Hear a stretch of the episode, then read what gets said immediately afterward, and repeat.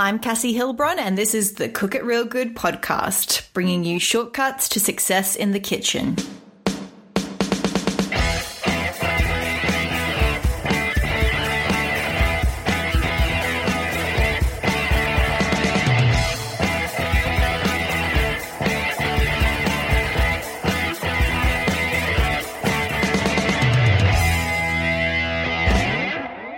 This week's episode is all about tofu. I chat with Anna Ryder, who is a food writer who documents kitchen experiments on garlicdelight.com with the help of her physicist and taste testing husband, Alex. She has an insatiable appetite for noodles, yum, and believes in cooking without following recipes. You can find her kitchen creations on garlicdelight.com and other media outlets, including The Spruce Eats, Forbes, NBC News, The Kitchn, and Macheesmo. Anna and Alex started Garlic Delight after gaining weight and spending too much money on takeout and frozen meals. I can relate. Traditional batch cooking and meal prepping advice was overwhelming, um, and they gave up after a horrible bout of food poisoning. Oh no. Then they discovered that healthy, easy to make, time saving, and delicious cooking is possible. That's why Garlic Delight exists to share their ingredients first approach to cooking and cook once, eat three times philosophy with busy overachievers who believe that they don't have time to cook at home. I love that philosophy. Anna takes us through everything we need to know about tofu what different types of tofu are, how to use it, do we need to press it, can we freeze it? Uh, this is just a taste of what you can expect from today's chat. If you're new to cooking with tofu or love cooking with it, have been for years, I know you're going to get something out of today's episode.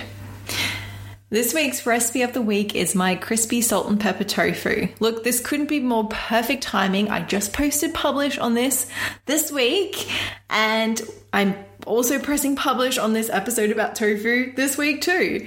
So, the crispy salt and pepper tofu, I got the idea after I went to a Vietnamese restaurant.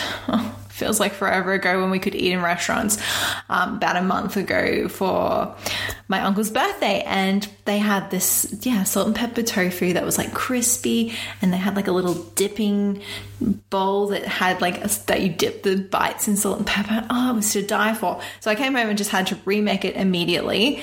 And that's where this recipe comes from. All you need is four simple ingredients and you pan fry these tasty tofu bites to crunchy perfection grab the recipe link as well as all the links we discuss in today's episode by visiting cookitrealgood.com slash 41. Now, let's dive in.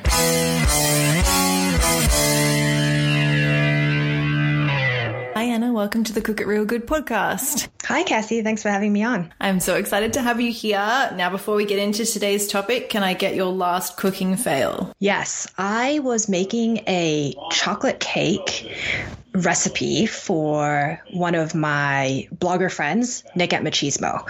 And he um, has me on guest posting about what he calls homemade trials. So that's where he compares the homemade version to the store bought version to see, you know, um, does it taste better? Is it cheaper? Is it uh, faster to make? And the nutrition. So he's got four categories there. And I moved to Boulder, Colorado about nine months ago. And for people who don't know Colorado, it's in the mountains. And so we're in high altitude. It's about 5,000 feet um, up high. And so I know that baking is really tough in the high altitude, but I didn't realize quite how bad it was going to be. To make a cake, and they failed completely. I mean, they were as dry as the Sahara Desert. You know, you put them in your mouth or you cut them and it looks like sawdust. And I was just like, oh my gosh, how am I going to make this work? It's so bad. And so now I've got, I think, four or five more chocolate cakes left in the freezer that I had to freeze because I just couldn't, you know, after a while, I was like, too much chocolate cake, I can't eat anymore. Oh my gosh. So, what's the trick to making sure that you can bake at high altitude? It's so funny you ask because I actually just wrote a post about that because I'm not much of a baker. I call myself a bumbling baker because you know, I just don't do it that much. And so I'm not that good. But I figured, okay, I've got all the tricks now. So let me just write a post before I forget all of this in case the next time I have to bake something, you know, it's, it's a disaster again. So the main thing it looks like is, you know, with the higher altitude, we're dealing with a lot less atmosphere. And so there's just less air in general, and air has air pressure, so it pushes things down. And so the biggest problem with my recipes were that they weren't adjusted for the high altitude. And so most of the recipes that you search for won't be either because most people just don't live in the mountains. And so the main things that I tried were um, adding more liquid because water does evaporate at lower temperatures here. And so you just get a much drier cake. Um, I added um, a couple more eggs to give it more structure. And I also added a bit more flour to give it more structure. Um, and I had to decrease the baking powder because your cake just kind of bubbles up because there's less air pushing down on it, but then it suddenly will collapse. Um, so, yeah, high altitude baking has all kinds of strange things about it. I still love living here, but it's made baking cakes, cookies, you know, sweet breads, like uh, banana bread and stuff like that. Uh, it's it's made it much tougher. Wow, yeah, it's not really something that I've considered. Obviously, I don't live at altitude, but while while it might not be so like the majority of the population who do live in these places, I'm sure plenty of people do, and they would encounter those problems. So yeah, that post would be really helpful. I'm going to pop that in the show notes. Yeah, for sure. And actually, the first thing I would recommend is people find a really good recipe. And so I've actually linked to um, the podcast you did where you're talking about, you know, how do you find a good recipe? Because that's a huge part of the battle. If you've got a well tested well made recipe from a high altitude blogger, and I link to a couple in my post, you're good to go because they've gone through all the hard work to actually test it. And so the real challenge is if you're doing the testing yourself, then how do you do it? You know what I mean? But I would always recommend to you listeners, please just find something that's already tested, then that takes most of the guesswork out for you. Mm, definitely, definitely. Don't make it harder on yourself.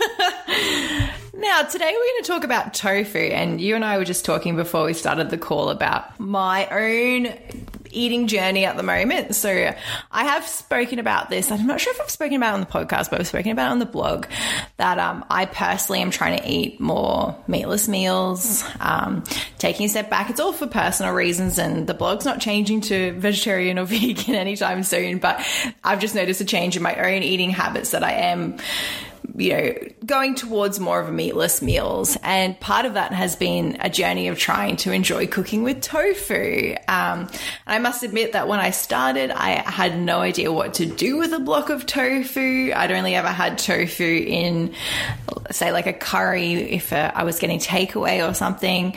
Um, so yeah, it was, it's been a really big learning curve for me. And I kind of wish that I had this, this podcast episode way back when I started. So I'm very excited to pick your brain on some things and hopefully we can clarify this for everyone else. That sounds great. I would love to hear your experience, especially because as someone who's grown up with tofu almost all my life and grown up with a lot of vegetarians, I don't always hear that perspective. And so the fact that you said, you know, you've just started it and there's a lot of questions you have.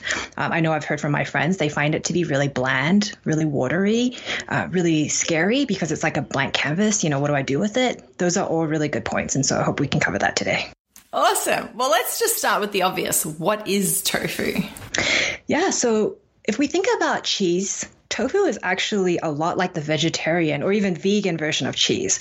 So, what I mean by that is tofu is coagulated soy milk and it's um, coagulated using a special coagulant. There's a couple different chemicals out there. But if you think about, you know, um, just regular milk cheese or goat cheese, they use a coagulant like rennet to form the to form curds.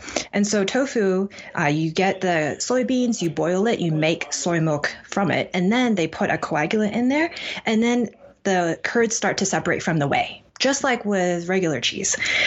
Once that happens, uh, the curds get drained, they get pressed, and then that's how you get that block of tofu. And so um, if anybody feels like it's a little bit foreign or it's a little bit strange, actually tofu is just the same process of making cheese, which you may consume, you know, weekly or very regularly. The only exception is silken tofu, and I think we'll get to that later in the podcast. But the main difference with that is the coagulant is a little different, and the tofu is never pressed. So silken tofu has a different texture because of that. That sounds okay. That sounds like a very good example of trying to relate it to cheese because yeah, I I would have had no idea where anyone would even begin to make tofu. but now, yeah, that definitely makes sense with the separation. So, what is tofu's superpower? Yeah, I love to say tofu has a superpower. And to me, what that means is tofu itself doesn't have a real flavor to it. I mean, sometimes you might taste a tofu that has a slightly beany flavor, but that's pretty uncommon in most Western countries because I think the soybeans that they use tend to be a bit more mild and bland, mostly because people in Western countries aren't really used to that kind of beany flavor. So my friends call it bland and boring, right? It sounds really negative, but actually, that's the most exciting thing about it. Because when you hear that it doesn't have a flavor, that means that its superpower is that it can take on any flavor that you want. And so we're talking, you can make your tofu taste like soy sauce, you can make it taste like curry, um, you can make it taste like beef, chicken, uh, seafood if you want. And you can even make it taste like things you would never associate with tofu, like buffalo wings or sweet and sour pork, or even desserts like pumpkin pie. I actually had somebody at the gym recently talked to me about the best pumpkin pie recipe his mom makes. And he's like, you know what the secret is? And by the way, we weren't talking about tofu at all. He just randomly popped this out. He's like, she uses silken tofu, you know? and so just thinking about the fact that you could put tofu in a pie, a sweet pie, blows my mind, right? And so like, if that's not a superpower, what is? That is a superpower. it can form anything that you want it to be. I like that. Yep, I'm going to remember that now. It is something that I think that I struggled with at the start was just like knowing where to start because you did just have this blank canvas and knowing like what's going to taste good with it. But you're right. It's just whatever you feel like making it with, it's going to take on that flavor. Now, I read a lot of recipes that say that you need to press tofu. What is like how do you press tofu for starters and do you need to do it? Yeah, that's a great question. And one thing I will say, uh, circling back to what you mentioned, is that a lot of people don't realize that there's actually a lot of tofu varieties out there. And so I've got this post that's called, you know, um, different types of tofu you've never heard of. And a lot of those tofus are not the kind of bland block tofu that comes in a plastic tub with water in it, right? There's like deep fried tofu and tofu shaped like noodles. And I will sometimes use that if I want like a noodle, but, you know, lower carb or something like that. Um, so folks who are really intimidated by tofu, they can also just go with the flavored tofu. I mean, some of this stuff is like super deep fried. So, you know, we're getting out of the realm of like a new agey yoga, you know, health food, right? It's like really, really, really flavored and it tastes like um, restaurant food, frankly. Oh, so wow. there's that variety for people who just yeah people just don't want to deal with the the the the white stuff in a tub that looks like a brick. That's perfectly fine. There's a lot out there. Um, I know a lot of the the U.S. Uh, listeners will have access to uh, uh, supermarkets like Whole Foods and Trader Joe's, and they have like a baked tofu and a sriracha tofu at Trader Joe's, and so that's already it's cooked and it already has flavoring. Um, I know my friend who lives in the UK, he has access to this Italian flavored tofu. And so there are supermarkets out there I know that are carrying some of these more innovative tofu products for people who are intimidated. Uh, but to your question about pressing tofu, let's get into that. So I would say the main kind of tofu that people are exposed to is that brick shaped tofu. It comes in a plastic tub. It's wet. It's got lots of water. And that means it's got a lot of moisture. And actually, this kind of tofu, it comes in a lot of varieties um, and a lot of, well, when I say varieties, I mean a lot of levels of firmness. So you can get like the, the soft, you can get the medium, medium firm, extra firm, and so on. And so, you know, because it lives in water and that stops it from drying out, it's also very wet. And so the wetness means that it's not picking up as much flavor, but it also has trouble crisping up. Um, for example, Cassie, have you ever tried to cook anything that's really wet and has lots of water in hot oil? have you ever had that experience? Yeah, it's not good. Yeah, exactly. So it probably will leave you with some scars, right? Like the yeah. oil just jump everywhere, it splatters, it creates a huge mess in your kitchen, and frankly, it's dangerous. You can actually, you know, catch your kitchen on fire if you have like curtains nearby and the hot oil jumps onto the curtains. So that's why people started this technique of pressing tofu um, and in particular, I'm talking about this block tofu because it's a really good way of making sure you get the extra moisture out of it. And what's the benefit of that? Well, number one, it really gets to crisp up and take on a beautiful golden, crunchy outside. And it also makes it easier for you to pick up sauces because you've got less of that water sitting around to dilute your sauces. Is that the experience that you've had when you started pressing tofu? Definitely. And I've I've found like so I'm not sure if it's the same. I'm it probably is. So we don't have I haven't found like the flavored uh, tofu that you were talking about. But in our supermarkets, we have some like firm and super firm tofu blocks that aren't sitting in that water. Like they might they might be a little damp, but they're not um, as drenched as others. And I found that they um, can can be you don't really have to go to the pressing effort if you don't want to. Um, but if you're trying to get that really crispy outside it probably is best to to be pressing it down anyway. You know what i love about what you just said? I've actually got a little rant on my how to press tofu article that explains that if you want to press tofu it's perfectly fine but a lot of times I actually just take the shortcut by specifically buying extra firm or something called super firm, which is even a level more extreme than extra firm tofu. And then that really saves me the time because essentially what's happened is a machine in the tofu factory's pressed it for you. It's not that the tofu hasn't been pressed, it's just that you don't have to do it. Whereas soft tofu has much more water content and hasn't been pressed as much. So I'm, you know, I'm always thinking, hey, I'm going to rely on the machine at the factory to do the pressing for me. And then all I have to do is just kind of pat it dry and we're done. Oh, phew. I'm not being lazy by doing that then. no, absolutely not. It's a great idea. And the way you can tell that it has less water is that it's probably coming in one of those plastic bags that's vacuum sealed. And so there's no plastic tub with water in it. Is that how you buy it when you see it in your grocery store? Yeah. Yeah, that's how it gets. So that's awesome. Yeah. So Absolutely. I 100% support that. And when I'm lazy, I just buy the super tofu because I'm like, you know, I'm, i want to make um, vegan scrambled eggs or something. And I know that that's going to require me to crumble the tofu. And so I don't want to deal with pressing it before I do that. Or I've recently started making um, uh, like low carb poutine for my husband because he's on a low carb diet right now. And so he can't eat fries or he chooses not to eat uh, potato fries. And so we've been using extremely fried up tofu with so, uh, the the super firm tofu in place of fries, and then we kind of make poutine that way. And Canadians would probably consider it an abomination, but it works for us. I love that. I think I really want to try it because I'm I am now addicted to this tofu. I'm all in. I'll try it anyway. So sounds good to me. Now you just talked about.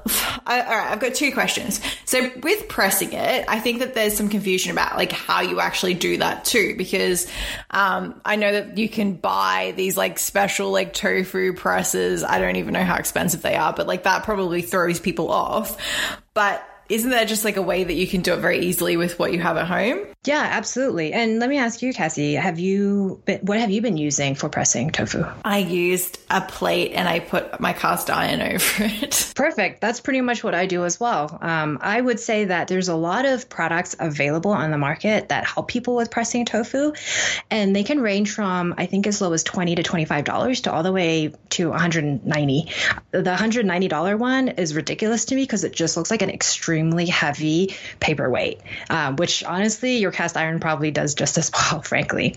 And you know, some of the the, the cheaper ones, what they really are, they're, they're basically two plastic plates, uh, flat plates, and there's a screw between them. And so what that allows you to do is push your tofu in between these two plastic plates and then tighten the screws until you get the level of pressing you want. And then it allows you to walk away and put that somewhere like in your drain, in your sink or something, and just kind of let the tofu go for as many hours as you want.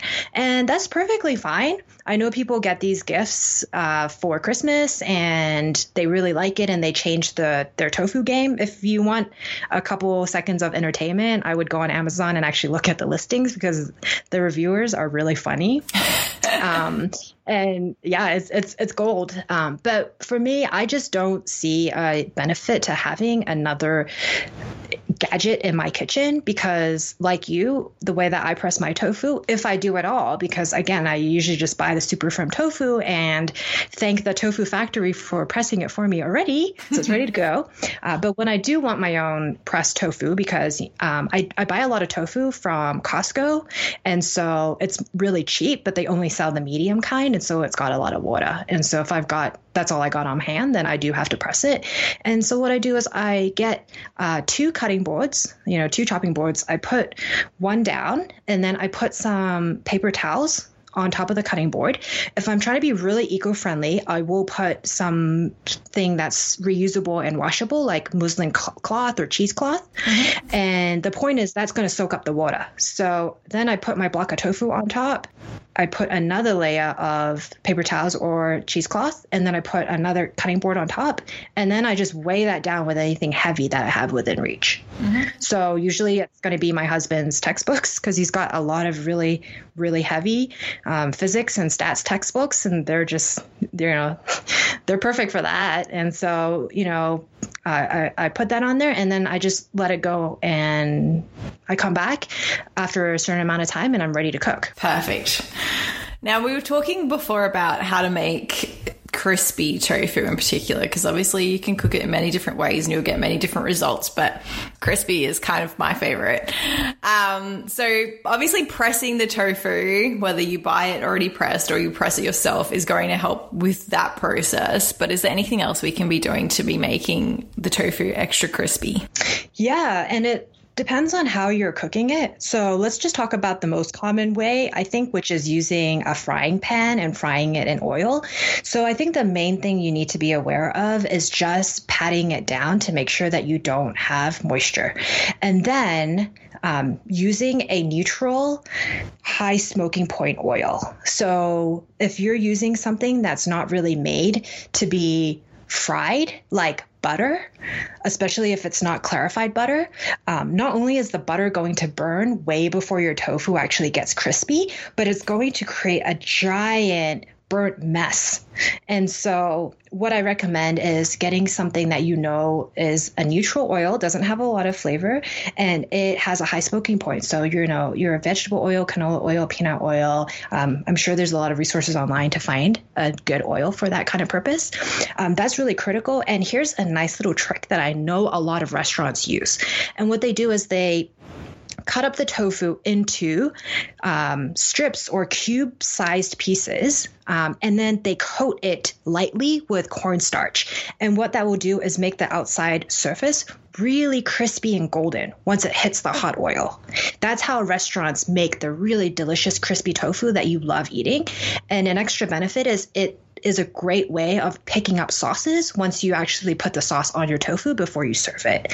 One thing that's smart about that is cutting up your tofu into smaller pieces provides more surface area, which gives more of an opportunity to brown the sides of the tofu. And so, you know, kind of like the amazingness of a potato chip, right? Like having the whole surface area to get fried makes it more delicious. And so the same thing happens with tofu. For some people who feel a little bit intimidated about the idea of pan frying or even frying tofu, there's two other easier ways of getting tofu to be crispy. One way is grilling it, and you can grill it similar to how you might grill chicken breast. Uh, just make sure you brush oil on it to keep it, you know, um, moist and to get the edges brown. And that would also give you those beautiful grill marks that you might have seen on some tofu salads. And the other way is you can bake it. And baking it can be easier for people who are a little bit intimidated about pan frying in hot oil. Um, and I also really like how baking is kind of set and forget it. So that makes it really uh, friendly if you're really busy and you want to start working on cooking other parts of dinner instead of just standing there waiting for the the pan frying to finish. Um, and it's also, I mean, grilling and baking probably won't get the tofu quite as crispy as just purely cooking it in hot boiling oil the way that deep frying and pan frying do, but it's going to get you a lot of the way there. And I think it's still a great start for people who are new to tofu. Yes, I uh, I actually haven't tried baking it yet, if you can believe. So I think I need to try it. I've done the air fryer and I've done pan frying, but I haven't baked it. Okay, so We've kind of just talked a little bit about how we can cook tofu. So, like, obviously, you can pan fry it and you can bake it. What are some other ways that you can use tofu? Like, if you, if for a beginner, if you just got a, your first pack of tofu, what are some ways that we can encourage them to start cooking with it? I really love that question because it really goes to what I believe are the two main philosophies of tofu.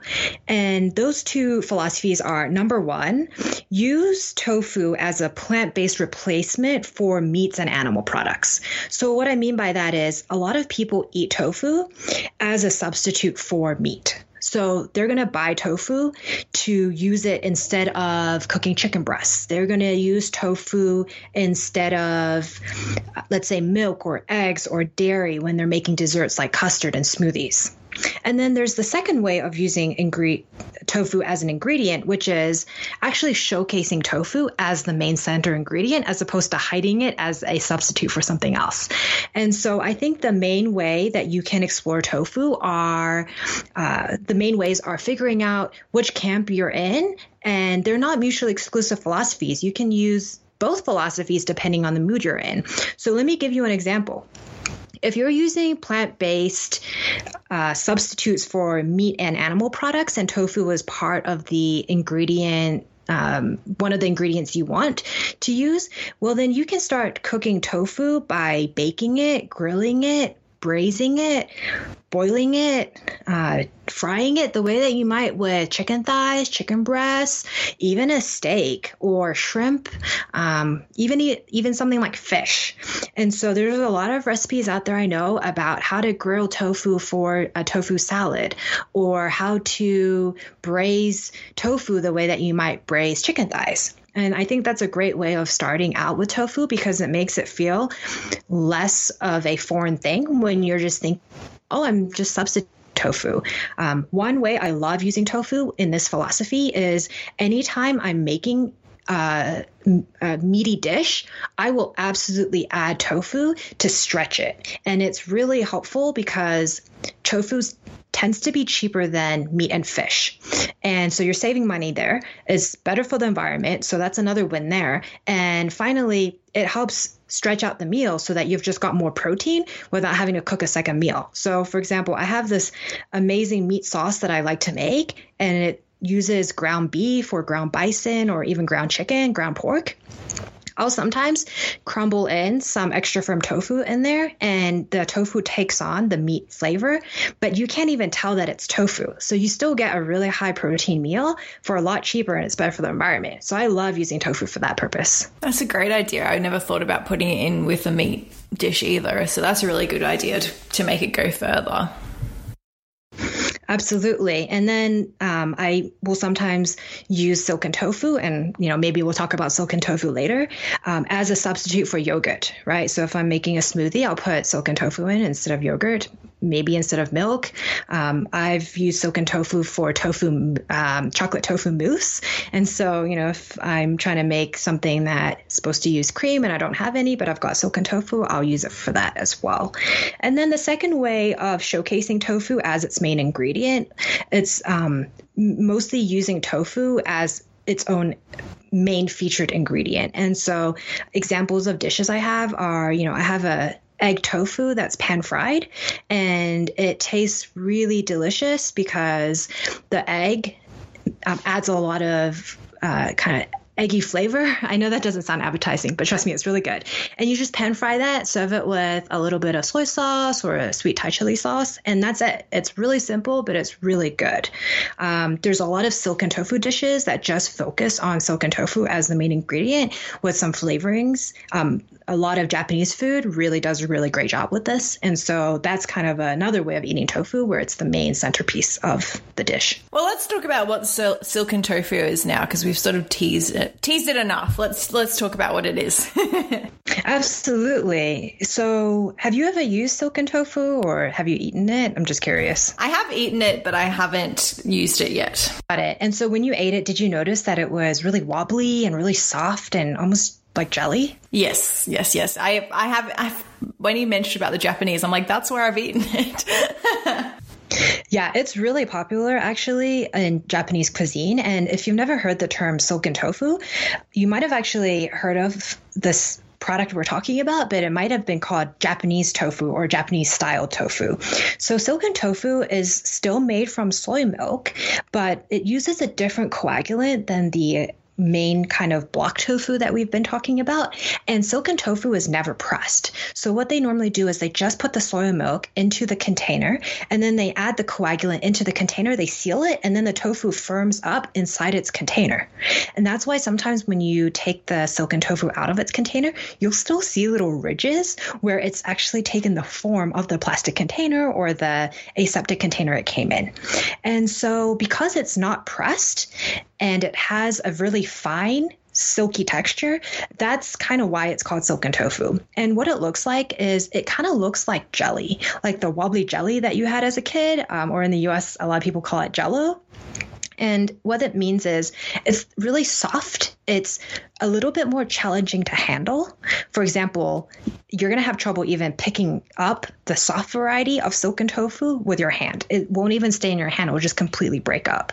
And so some people are intimidated by it because it seems hard to work with. But what makes it amazing is its silken texture and the fact that it has a really creamy um, mouth feel. And so it makes it a really interesting ingredient you can use as a plant based, uh, frankly, vegan substitute for a lot of things like uh, milk, eggs, or dairy when you're doing baking. But a lot of cultures also love eating it. So it's a main feature of Japanese cuisines. And I think they love the exquisiteness of how soft and, and delicate the texture is and how it kind of just, you know, it doesn't quite melt in your mouth, but it kind of just um, it it just kind of you know it takes on the flavor of the dish and it's this kind of like silky delightful exquisite like velvety feel.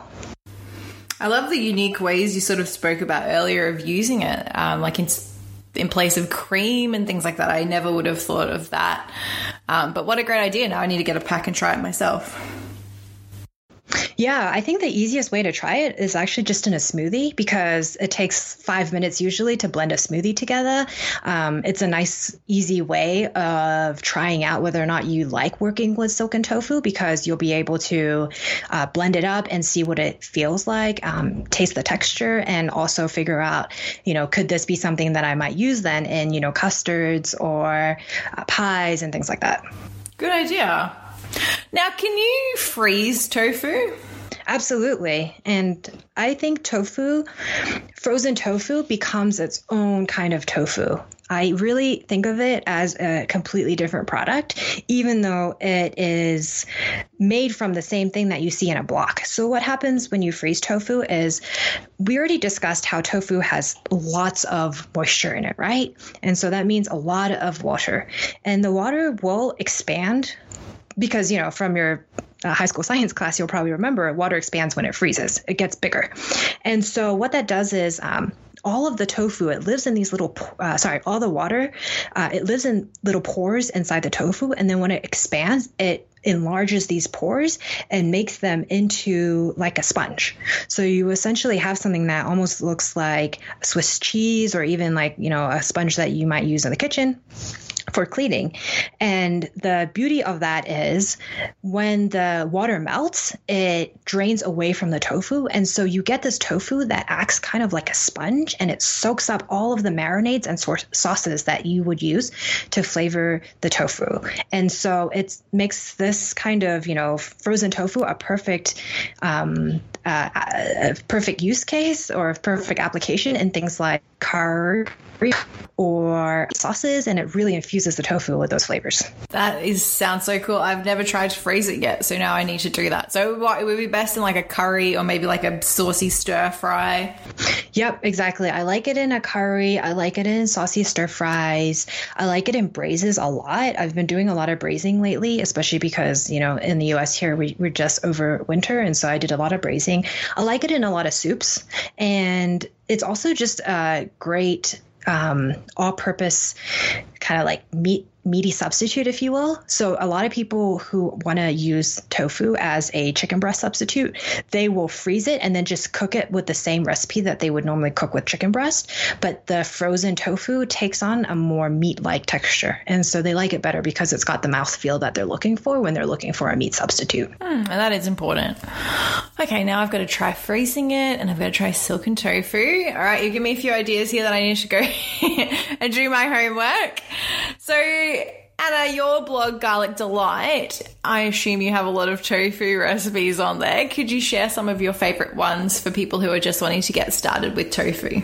Yeah, sure. I think the two easiest ones and the most relatable ones are that fruit smoothie that I mentioned to you, Cassie. Um, I think it's really easy to get a taste for silken tofu and see if you like it just by blending it with some frozen fruit or even fresh food fruit.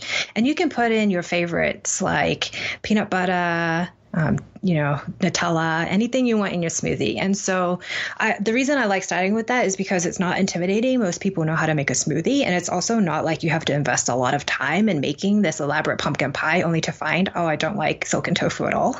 And I've wasted all this time making this pie that I'm not going to eat.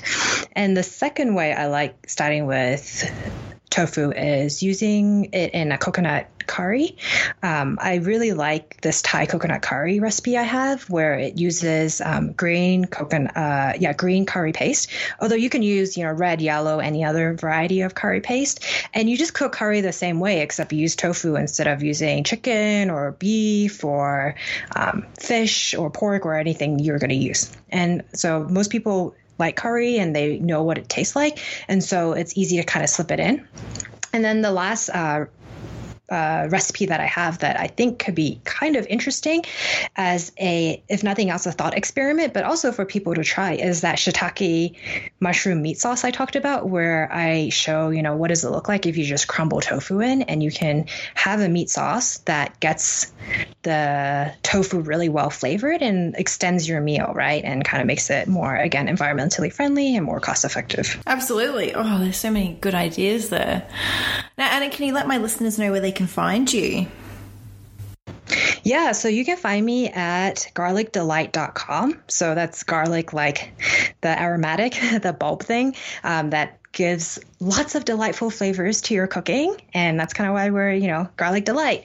And uh, I have a special resource for your listeners today. Uh, they can go to garlicdelight.com slash cook it real good and get a PDF summary of a lot of the ideas that we talked about in an easy format that they can then follow and start cooking with tofu in their own kitchen. That is such a good resource. Yes, yes, yes. Thank you so much for making that for my listeners. It's good for me anyway. I've already had a sneak peek. but um, yeah, that was so great great of you to organize that for us because I think that, yeah, all of the things that we've learned today are really, really helpful for people who are not even just starting with tofu, but even if you've been cooking with, with tofu for a while, you might have seen silken tofu and never really known what to do with it, or like you might not have ever tried to freeze it. So I think people will get some good, good ideas from this episode. Thank you so much for sharing all that with us. Oh, yeah. And thank you so much, Cassie, for inviting me. And it's been a real honor to discuss tofu with you and, and learn more from you as well about your tofu experience. Thank you. Thank you.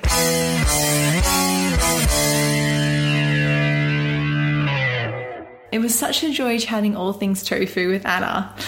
If anyone told me just a few months ago that I'd enjoy eating and cooking tofu regularly, I probably would have laughed. But I am so glad to have discovered that the only thing holding me back from becoming a full blown tofu lover was just cooking it the right way.